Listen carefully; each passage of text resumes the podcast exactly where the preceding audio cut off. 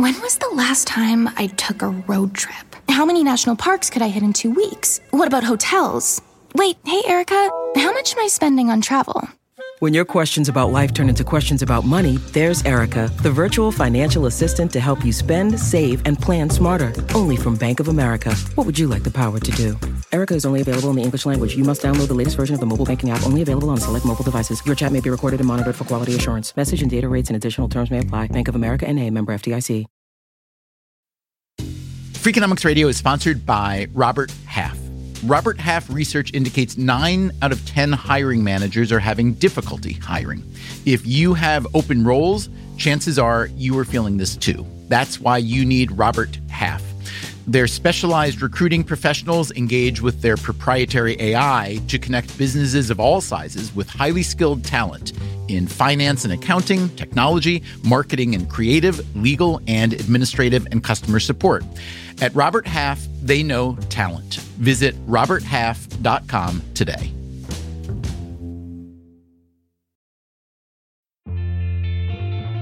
Hey there, Stephen Dubner. Most episodes of Freakonomics Radio involve or are even built around academic research. Obviously, we think this research is interesting, even important, but the sad fact is that a great deal of academic research, even the best stuff, often remains stuck in research land. Converting it into policy or behavior change is a whole other proposition. I've been thinking about this dilemma lately as we are a few months into a new presidential administration here in the US. Some of the Biden administration's policy ideas plainly have a political component, but there's also a lot of proposed policy that's drawn from, or at least tightly connected to, academic research around things like poverty, healthcare, education, wages, energy, so on. We will be exploring a lot of that research based policy over the coming months on the show.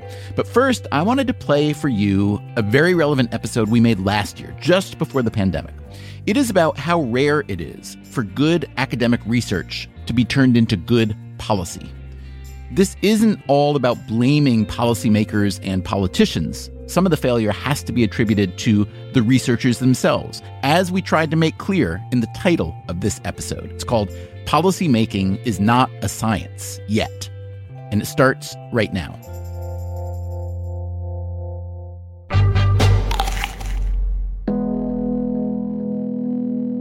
Usually, when children are born deaf, they call it nerve deafness, but it's really not the actual nerve. It's little tiny hair cells in the cochlea. Dana Suskind is a physician scientist at the University of Chicago, and more dramatically, she is a pediatric surgeon who specializes in cochlear implants. My job is to implant this incredible piece of technology which bypasses these defective hair cells and takes the sound from the environment, the acoustic sound, and transforms it into electrical energy, which then stimulates the nerve. And somebody who is severe to completely profoundly deaf after implantation can have normal levels of hearing. And it is pretty phenomenal. It is pretty phenomenal. If you ever need a good cry, a happy cry, just type in cochlear implant activation on YouTube. You'll see little kids hearing sound for the first time and their parents flipping out with joy.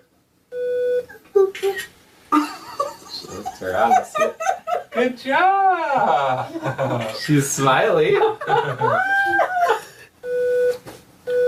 oh, that's great! She's so smiling. Yeah, that's your ears. Yeah. The cochlear implant is a remarkable piece of technology, but really it's just one of many remarkable advances in medicine and elsewhere, created by devoted researchers and technologists and sundry smart people. You know what's even more remarkable? How often we fail to take advantage of these advances. One of the most compelling examples is the issue of hypertension. About a third of all Americans have high blood pressure. First of all, the awareness rate is about only 80%. Of the total amount, only 50% actually are controlled. We have great drugs, right? But you can see the cascade of issues when you have to disseminate, you have to adhere, et cetera, and the public health ramifications of that. Prescription adherence is a very difficult nut to crack. That's John List. He's an economist at the University of Chicago. They actually have to go and get the medicines, which a lot of people have a very hard time doing. Even though it's sitting next to your bed every night, people don't take it. And they don't take it because they forget. They don't take it because the side effect is a lot worse than the benefit they think they're getting. All of these types of problems, as humans, including myself, we do a really bad job in trying to solve. All of us, our lives get busy. We forget. You wouldn't think you'd have an adherence issue with something like the cochlear implant. It has such an obvious upside. And yet, when I put the internal device in, it stays there. But it actually requires an external portion as well, sort of like a hearing aid. And that is the part where you see issues related to adherence. Just because I put the internal part doesn't mean that an individual or a child will be wearing the external part. In one study, only half of the participants wore their device full time. I mean, we have figured through randomized control trials to understand causation, real impact in the small scale. But the next step is understanding the science of how to use this science. Because, you know, how you do it on the small scale in perfect conditions is very different than the messy real world. And that is a very real issue. Today on Freakonomics Radio, what to do about that very real issue. Because you see the same thing not just in medicine, but in education and economic policy and elsewhere. Solutions that look foolproof in the research stage are failing to scale up. People said, let's just put it out there. And then we quickly realized that's far more complicated. There might be something that you think would be great, but it's never going to be able to be implemented in the real world. We need to know what is the magic sauce. We'll go in search of that magic sauce right after this.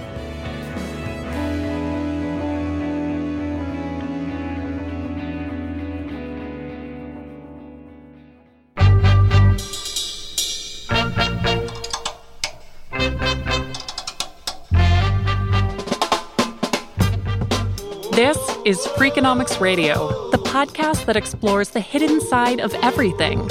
Here's your host, Stephen Dubner.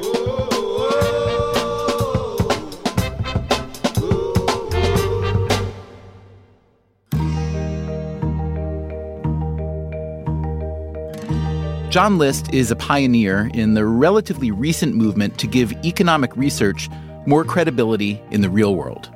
If you turn back the clock to the 1990s, there was a credibility revolution in economics, focusing on what data and modeling assumptions are necessary to go from correlation to causality. List responded by running dozens and dozens of field experiments. Now, my contribution in the credibility revolution was instead of working with secondary data, I actually went to the world and used the world as my lab and generated new data to test theories and estimate program effects. Okay, so you and others moved experiments out of the lab and into the real world, but have you been able to successfully translate those experimental findings into, let's say, good policy? I think moving our work into policymaking circles and having a very strong impact has just not been there. And I think one of the most important questions is how are we going to make that natural progression of field experiments within the social sciences to more keenly talk to policymakers, the broader public, and actually the scientific community as a whole? The way List sees it, Academics like him work hard to come up with evidence for some intervention that's supposed to help alleviate poverty or improve education, to help people quit smoking or take their blood pressure medicine. The academic then writes up their paper for an incredibly impressive looking academic journal, impressive at least to fellow academics. The rest of us, it's jargony and indecipherable. But then, with paper in hand, the academic goes out proselytizing to policymakers. He might say, you politicians always talk about making evidence based policy. Well, here's some new evidence for an effective and cost effective way of addressing that problem you say you care so much about. And then the policymaker may say, well, the last time we listened to an academic like you, we did just what they told us, but it didn't work. And it cost three times what they said it would. And we got hammered in the press. And here's the thing the politician and the academic may both be right. John List has seen this from both sides now. In a past life, I worked in the White House advising the president on environmental and resource issues within economics. This was in the early 2000s under George W. Bush. A harsh lesson that I learned was you have to evaluate the effects of public policy as opposed to its intentions. Because the intentions are obviously good. For instance, improving literacy for grade schoolers or helping low income high schoolers get to college. When you step back and look at the amount of policies that we put in place that don't work, it's just a travesty. List has firsthand experience with the failure to scale. So, down in Chicago Heights, I ran a series of interventions, and one of the more powerful interventions was called the Parent Academy. That was a program that brought in parents every few weeks, and we taught them what are the best mechanisms and approaches that they can use with their three, four, and five year old children to push both their cognitive skills and their executive function skills, things like self control. What we found was within three to six months, we can move a child in very short order to have very strong cognitive test scores and very strong uh, executive function skills. So, of course, we're very optimistic after getting this type of result, and we want the whole world to now do parent academies. The UK approaches us and said, We want to roll it out across London and the boroughs around London. What we found is that it failed miserably. It wasn't that the program was bad, it failed miserably because no parents actually signed up. So if you want your program to work at higher levels, you have to figure out how to get the right people and all the people, of course, into the program. Wow. If you had asked me to guess all the ways that a program like that could fail, it would have taken me a while to guess that you simply didn't get parental uptake. The main problem is we just don't understand the science of scaling. If you had to attach a noun to what this is, the scalability blank, is it a problem? Is it a dilemma? Is it a crisis? I do think it's a crisis in that if we don't take care of it as scientists, I think everything we do can be undermined in the eyes of the policymaker and the broader public we don't understand how to use our own science to make better policies. So, John List and Dana Suskind and some other researchers are on a quest to address this scalability crisis. They've been writing a series of papers, for instance, The Science of Using Science Towards an Understanding of the Threats to Scaling Experiments. A lot of their focus is on early education, since that is a particular passion of Suskind's. I guess you could say I'm a surgeon by day and social scientist by night. My clinical work is about taking care of one child at a time.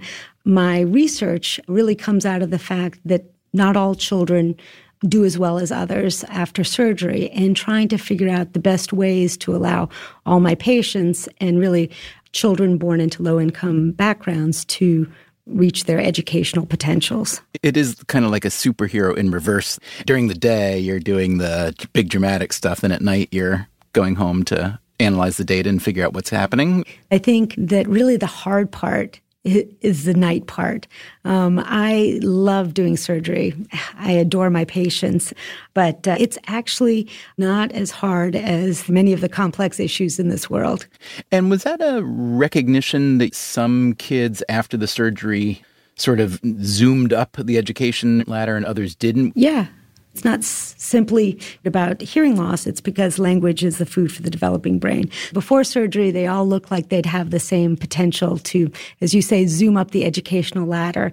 After surgery, there were very different outcomes. And too often that difference fell along socioeconomic lines.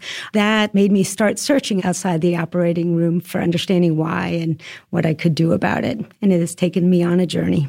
So Dana and I met back in 2012 and we were introduced by a mutual friend and we did the usual ignore each other for a few years because we're too busy.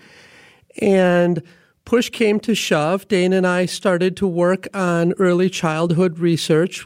And after that, research turned to love. I always joke that I was wooed with spreadsheets and hypotheses. Is that true? Uh, yes. Uh-huh. Yeah. So, in fact, the reason I decided to marry him was because I wanted this area of scaling to be a robust area of research for him, because it really is a major issue.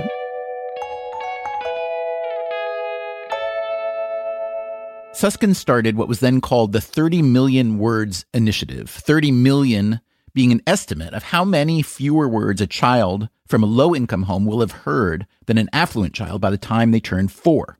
But these days, the project is called the TMW Center for Early Learning and Public Health.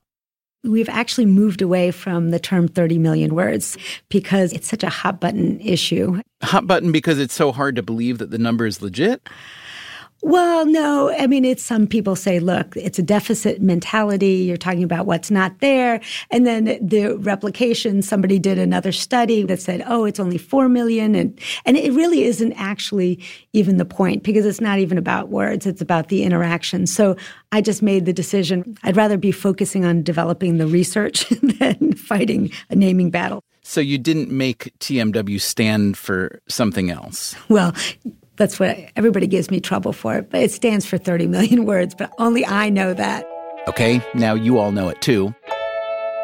Anyway, they started the center with this idea. With this idea that, you know, we need to take a public health or a population level approach during the early years to optimize early foundational brain development. Because the research is pretty clear that parent talk and interaction in the first three years of life are the catalyst for brain development. And so that's basically our work. Okay, so far so good. The research is clear that heavy exposure to language is good for the developing brain. But how do you turn that research finding into action? And how do you scale it up? Initially, we started with an intensive home visiting program, but understanding that to reach population level impact, you need to develop programs both with a eye for scaling as well as an eye for understanding where parents go regularly because healthcare, uh, unlike the education system, the first three years of life really don't have any infrastructure in which to disseminate programs. So we actually expanded our model. We have this multifaceted program that reached parents where they were, from maternity wards into pediatrics offices into the homes as well as group sessions. Those programs that are most vulnerable to the issues of scale are the complex sort of service delivery interventions. You know, anything that takes a human service delivery. Scaling isn't an end. It's really just a continuation. You know, it's a hard one. That's Patty Chamberlain, Science Director of the Oregon Social Learning Center and I do research and implementation of evidence based practices in child welfare, juvenile justice, mental health, and education systems. Chamberlain also looks at scaling as a process. So it's almost like there's stages that you have to go through. And if the first stage is research that involves an RCT, a randomized controlled trial, there's already an important choice to make you're far better off to situate your RCT in a real world setting than a university clinic so that you're learning from the beginning what's feasible and what's not feasible. There might be something that you think would be great, but it's never going to be able to be implemented in the real world. I've been at this now for, oh, probably 25 years, and I learned sort of through failing One program Chamberlain founded is called Treatment Foster Care Oregon. Kids tend to commit crimes together. It's a team sport. But then, oddly, the way that we're set up to deal with kids who, you know, reach the level where they're really being unsafe to themselves and to the community is we put them in group homes together. We're putting kids in a situation where they're more likely to commit crimes. So we decided what if we placed a child singly in a family that was completely devoted to using evidence based parenting skills to help that child do well with peers in school and in the family setting? What if we gave the parents, the biological parents of that kid, the same kind of skills that the treatment foster care family had? What if we gave the kid individual therapy? The biological family was getting family therapy. We were giving the kids support at school. So we were basically wrapping all these services around an individual child in a family home. What we found was, yeah, the kids do a lot better. They have a lot fewer arrests. They spend less days in institutions. They use fewer drugs. And guess what? It costs a lot less as well. Because you do not have a facility, you do not have 24 7 staff that you're paying in shifts. You do not have, you know, all of the stuff that it takes to run an institution. You have a family. The success of Chamberlain's program caught the eye of researchers who were working on a program for a federal agency called the Office of Juvenile Justice and Delinquency Prevention. And so we got this call saying, you know, we want you to implement your program in 15 sites. If the program was successful at one site, how hard could it be to make it work at 15? I went in thinking that it wouldn't be that hard because we had good outcomes. We showed that we could save money. And yet, we were absolutely not ready. It wasn't because we didn't have enough data. We had, at that point, plenty of data, but we didn't have the know how of how to put this thing down in the real world. And it blew up. One reason systemic complication the three systems child welfare, juvenile justice, and mental health all put some money in the pot to fund this implementation. I was completely delighted. I thought, oh, this is going to be great because we have all the relevant systems buying into this.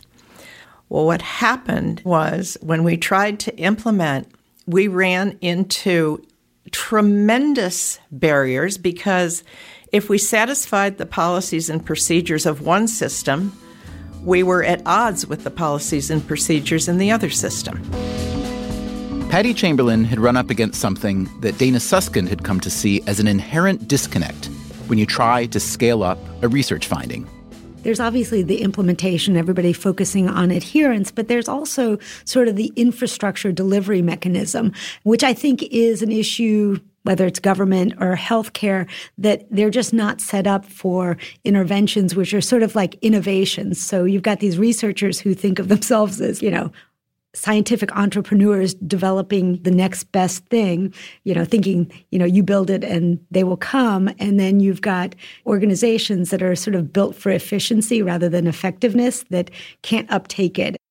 If only there were another science, a science to help these scientific entrepreneurs and institutions come together to implement this new research. Maybe something that could be called implementation science. Implementation science. Implementation science. Implementation science. Okay, let's define implementation science. It's the study of how programs get implemented into practice and how the quality of that implementation may affect how well that program works or doesn't work. That's Lauren Supplee. She is the senior program officer at the William T. Grant Foundation, which supports research into reducing youth inequality. She previously worked evaluating programs within the federal government, mostly at Health and Human Services. This whole science is maybe 10 or 15 years old. It's really coming out of this movement of evidence based policy and programs where people said, hell, we have this program, it appears to change important outcomes. Let's just put it out there. And then we quickly realized that there are a lot of issues, and actually, that put it out there is far more complicated. A lot of the evidence based programs we have were designed by academic researchers who were testing it in the maybe uh, more ideal circumstances that they had available to them. That might have included graduate students. It might have been a school district that was very amenable to research. And then you take the results of that and trying to put that into another location is where the challenge happened. So, coming up after the break, can implementation science really help? You know, I want policy science not to be an oxymoron. You're listening to Freakonomics Radio. I'm Stephen Dubner. We will be right back.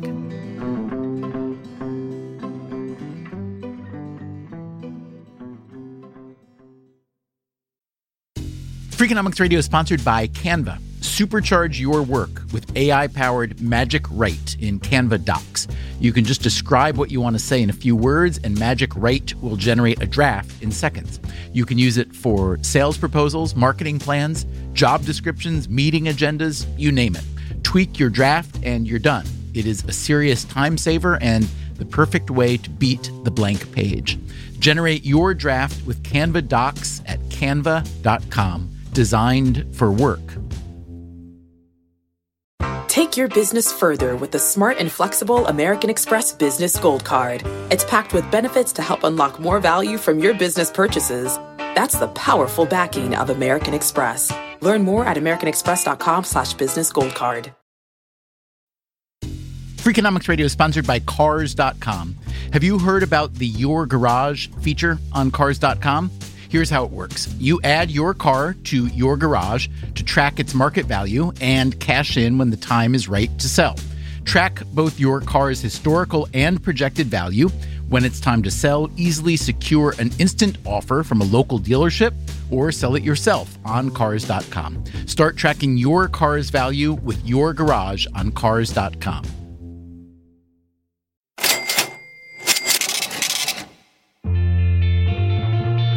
What randomized controlled trials tell us about an intervention is what that actual intervention does in a particular population, in a particular context.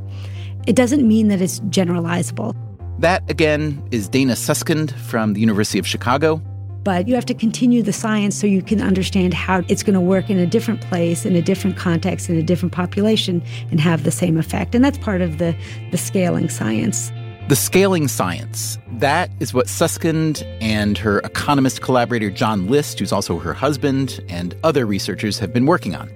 They've been systematically examining why interventions that work well in experimental or research settings often fail to scale up. You can see why this is an important puzzle to solve.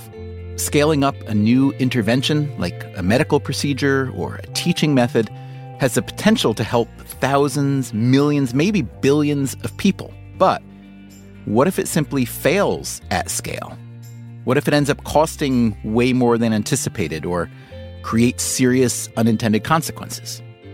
That'll make it that much harder for the next set of researchers to persuade the next set of policymakers to listen to them. So, List and Suskind have been looking at scaling failures from the past and trying to categorize what went wrong. You can kind of put what we've learned into three general buckets that seem to encompass the failures. Bucket number one is that the evidence was just not there to justify scaling the program in the first place.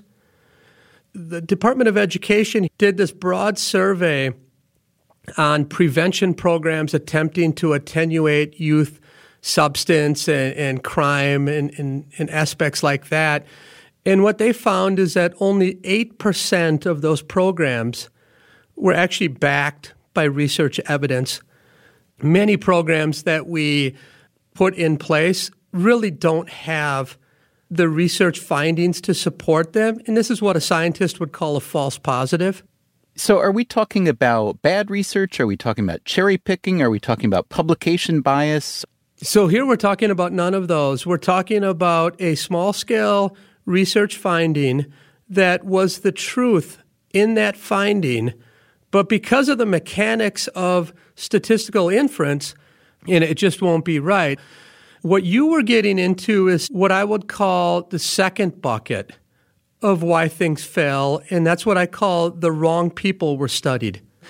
You know, these are studies that have a particular sample of people that shows really large program effect sizes, but when you program is gone to general populations, that effect disappears. So essentially, we were looking at the wrong people and scaling to the wrong people. And when you say the wrong people, the people that are being studied then are to what? They are the people who are the fraction or the group of people who receive the largest program benefits. So I think of some of the experiments that are done on college campuses, right? Where there's a professor who's looking to find out something about let's say, altruism. And the experimental setting is a classroom where 20 college students will come in and they're a pretty homogeneous population and they're pretty motivated. Maybe they're very disciplined. And that may not represent what the world actually is. Is that what you're talking about? That's one piece of it. Another piece is who will sign their kids up for Head Start or for a program in a neighborhood that advances the reading skills of the child. Who's going to be first in line? The people who really care about education and the people who think their child will receive the most benefits from the program.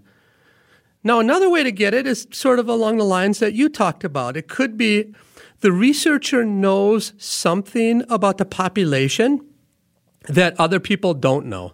Like, I want to give my program its best shot of working. Okay. And what's in your third bucket of scaling failures? The third bucket is something that we call the wrong situation was used. And what I mean by that is that certain aspects of the situation change when you go from the original research to the scaled research program. We don't understand what properties of the situation or features of the environment will matter.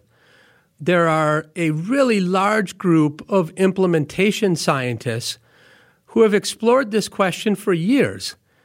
Now, what they emphasize and focus on is something called voltage drop. And voltage drop essentially means I found a really good result in my original research study. But then when they do it at scale, that voltage drop ends up being, for example, a tenth of the original result or a quarter of the original result. An example of this is when you look at Head Start's home visiting services, what they do there is this is an early childhood intervention that found huge improvements in both child and parent outcomes in the original study. Except when they tried to scale that up into home visits at a much larger scale, what they found is that, for example, home visits for at risk families involved a lot more distractions in the house, and there, there was less time on child focused activities. So, this is sort of the wrong dosage or the wrong program is given at scale. There are many factors that contribute to this voltage drop, including the admirably high standards set by the original researchers. When the researcher starts his or her experiment, the inclination is I'm going to get the best tutors in the world, so I'm going to be able to show how effective my intervention is. Dana Suskind again you only needed 10 math tutors and you happen to get the PhD students from the University of Chicago. And then what happens is you show this tremendous effect size. And in the scaling, all of a sudden you need a hundred or a thousand, and you no longer have that uh, access to those individuals, and you go either down the supply chain with individuals who are not quite as well trained, or you end up having to pay a whole lot more money to maintain the trained tutor program. And one way or the other, either the impacts of the intervention go down or your costs go up significantly. Another problem in this third bucket, it's a big bucket, is when the person who designed the intervention and masterminded the initial trial can no longer be so involved once the program scales up to multiple locations. Imagine if instead of talking about an educational or medical program, we were talking about a successful restaurant and the original chef. When you think about the chef, if a restaurant succeeds because of the magical work of the chef, and you think about scaling that, if you can't scale the magic in the chef, that's not scalable. Now, if the magic is because of the mix of ingredients, and the secret sauce, like Domino's, for example, the secret sauce or Papa John's is the actual ingredients, then that will be scalable. Now, if you are the kind of pizza eater who doesn't think Domino's or Papa John's is good pizza, well, welcome to the scaling dilemma. Going big means you have to be many things to many people. Going big means you will face a lot of trade offs. Going big means you'll have a lot of people asking you do you want this done fast or do you want it done right? Once you peer inside these failure buckets that List and Suskind describe, it's not so surprising that so many good ideas fail to scale up. So, what did they propose that could help? Now, our proposal is that we do not believe that we should scale a program until you're 95% certain the result is true. So essentially, what that means is we need the original research and then three or four well powered independent replications of the original findings. And how often is that already happening in the real world of, let's say, education reform research? I can't name one. Wow. How about in the realm of medical compliance research? My intuition is that they're probably not far away from three or four well powered independent replications. In the hard sciences, in many cases, you not only have the original research, but you have a first replication also published in Science. You know, the current credibility crisis in science is a serious one that major results are not replicating. The reason why is because we weren't serious about replication in the first place. So this sort of puts the onus on policymakers and funding agencies in a sense of saying we need to change the equilibrium so that suggests that policymakers or decision makers, they are being what? Over eager, premature in accepting a finding that looks good to them and want to rush it into play? Or is it that the researchers are overconfident themselves or maybe pushing this research too hard? Where is this failure really happening? Well, I think it's sort of a mix. I think it's fair to say that some policymakers are out looking for evidence to base their preferred program on. What this will do is slow that down. If you have a pet project that you want to get through, fund the replications and let's make sure the science is correct. We think we should actually be rewarding scholars for attempting to replicate. You know, right now in my community, if I try to replicate someone else, guess what I've just made? I've just made a mortal enemy for life. If you find a publishable result, what result is that? You're refuting previous research. Now I've doubled down on my enemy. So that's like a first step in terms of rewarding scholars who are attempting to replicate. Now, to complement that, I think we should also reward scholars who have produced results that are independently replicated. You know, and I'm talking about tying tenure decisions, grant money, and the like to people who have given us credible research that replicates. But replication is just one component of the scaling revolution that List is proposing. He also wants to make sure the original research is more robust.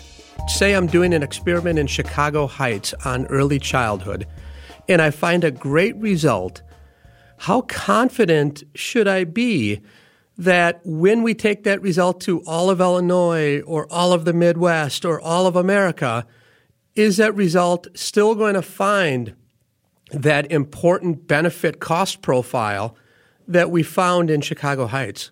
We need to know what is the magic sauce? Was it the 20 teachers you hired down in Chicago Heights, where if we go nationally, we need 20,000?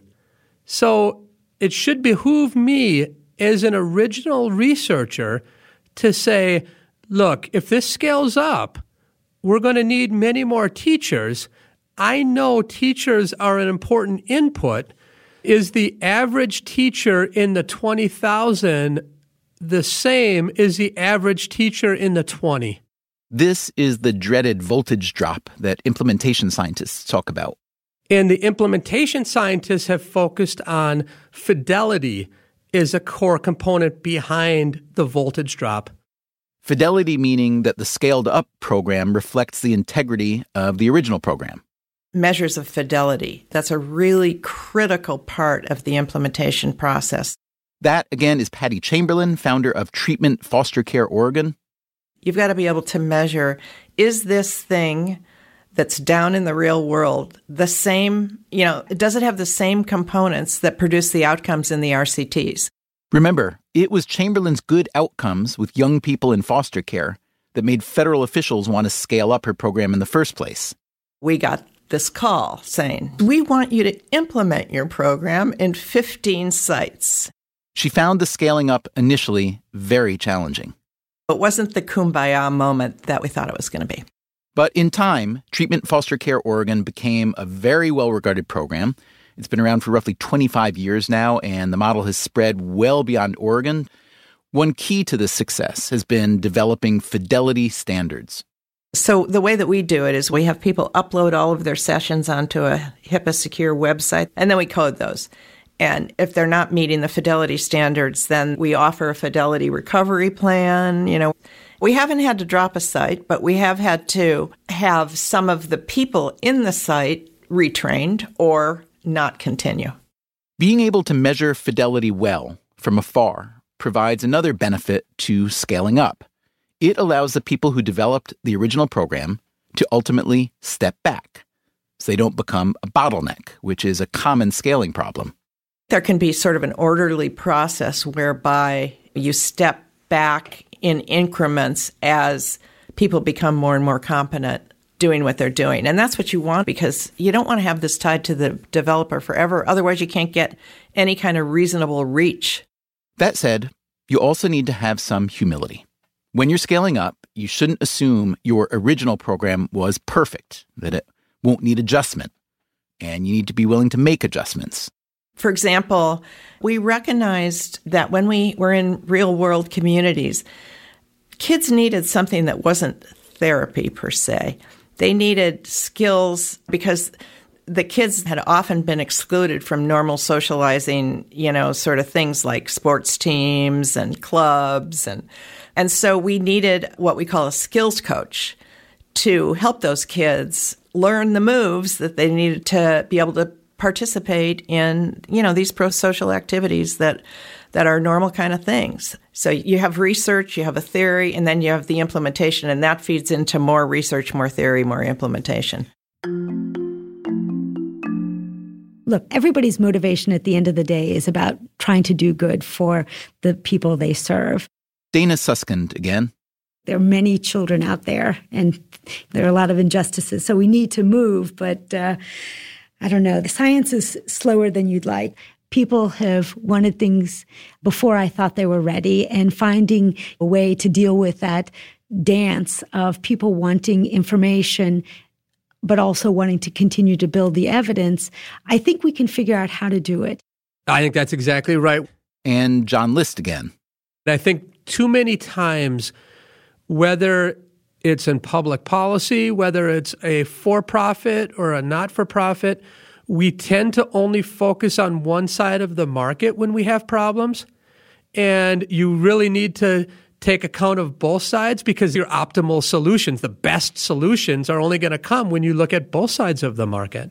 I'm probably getting this wrong or at least being way too reductive, but it, it, to me, it sounds like the chief barrier to scaling up programs to help people is people, that people are the problem. Yeah, so I do think inherently it is about people.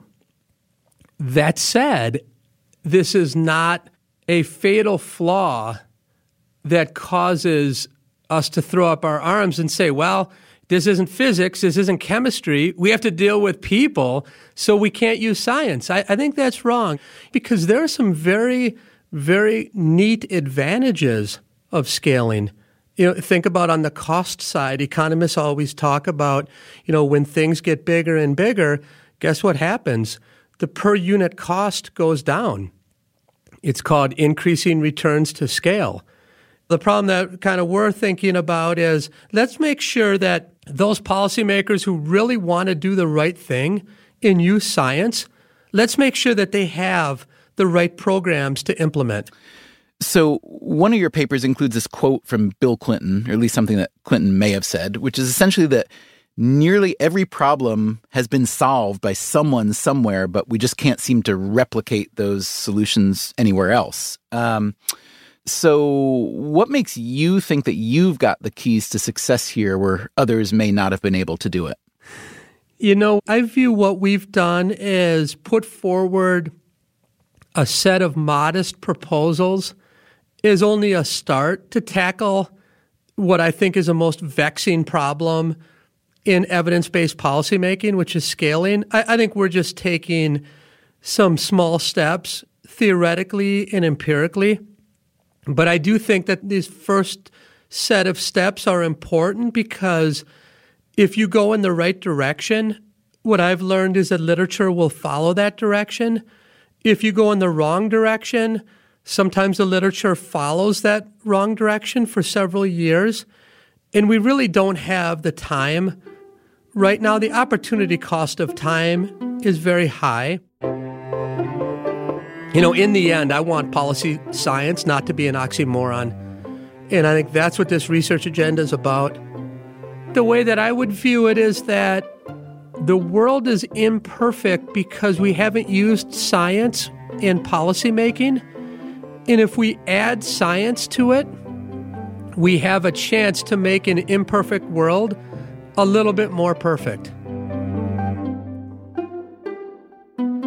If you want to read the papers that John List and Dana Suskind and their collaborators have been working on, you will find links on freakonomics.com, as well as links to Patty Chamberlain's work with Treatment Foster Care Oregon, and much more, including, as always, a complete transcript of this episode. Coming up next time on Freakonomics Radio, as you have probably heard, healthcare in the U.S. can be very expensive. We have a $3.5 trillion medical system and our best guess is that a trillion dollars a year is unnecessary. Does anyone have any ideas for clawing back that trillion dollars? Yes, they do. That's next time. Until then, take care of yourself, and if you can, someone else too. Freakonomics Radio is produced by Stitcher and Renbud Radio. We can be reached at radio at freakonomics.com. This episode was produced by Matt Hickey. Our staff also includes Allison Craiglow, Mark McCluskey, Greg Rippin, Mary Diduch, Zach Lipinski, and Emma Terrell. We had help this week from Lyric Bowditch. Our theme song is Mr. Fortune by the Hitchhikers. All the other music was composed by Luis Guerra. The complete archive of Freakonomics Radio, more than 450 episodes, is now available on all podcast apps, and you can also hear it on many NPR stations across the country. As always, thanks for listening. So you want to talk scaling? Wow, it's a heavy paper, right? It's great. I thought it was about um, scaling fish initially, so I, that was all my background reading. Yeah, so uh, I don't know anything about what we're going to talk about today. Neither do I, so we can just both wing it. The Freakonomics Radio Network. Stitcher. Want to make mom's day? Get to your Nordstrom Rack now and score amazing deals for Mother's Day, which is Sunday, May 12th. Find tons of gifts from only $30 at Nordstrom Rack fragrance, jewelry, luxury bags, activewear, beauty, and more. Save on Kate Spade New York, Stuart Weitzman, and Ted Baker London. Great brands, great prices. So shop your Nordstrom Rack store today and treat mom to the good stuff from just $30. Start clean with Clorox because Clorox delivers a powerful clean Every time. Because messes happen. Because. I got the charcoal mask. Great, because why would I put that on my face when I could drop it in my sink? This is what I get for multitasking. Ugh, why is charcoal so sticky? Hello? Hey, Janice. I am so sorry. I thought I was on mute. no, we don't need to reschedule. I'll just stay off camera. Ooh, yeah, that happens. So start clean with Clorox. Use Clorox products as directed. Stay connected this winter with this unbeatable deal from BreezeLine. Get reliable, fiber-powered internet for just $19.99 per month with all-in pricing for two years. But that's not all. Your first month is on us. This deal gets better with a free modem and installation, along with free Wi-Fi your way whole home coverage. Safeguard your network from cyber threats and keep all your devices connected and secured with this amazing offer. Act now. Terms and conditions apply. Offer expires March 3rd, 2024. Learn more at breezeline.com.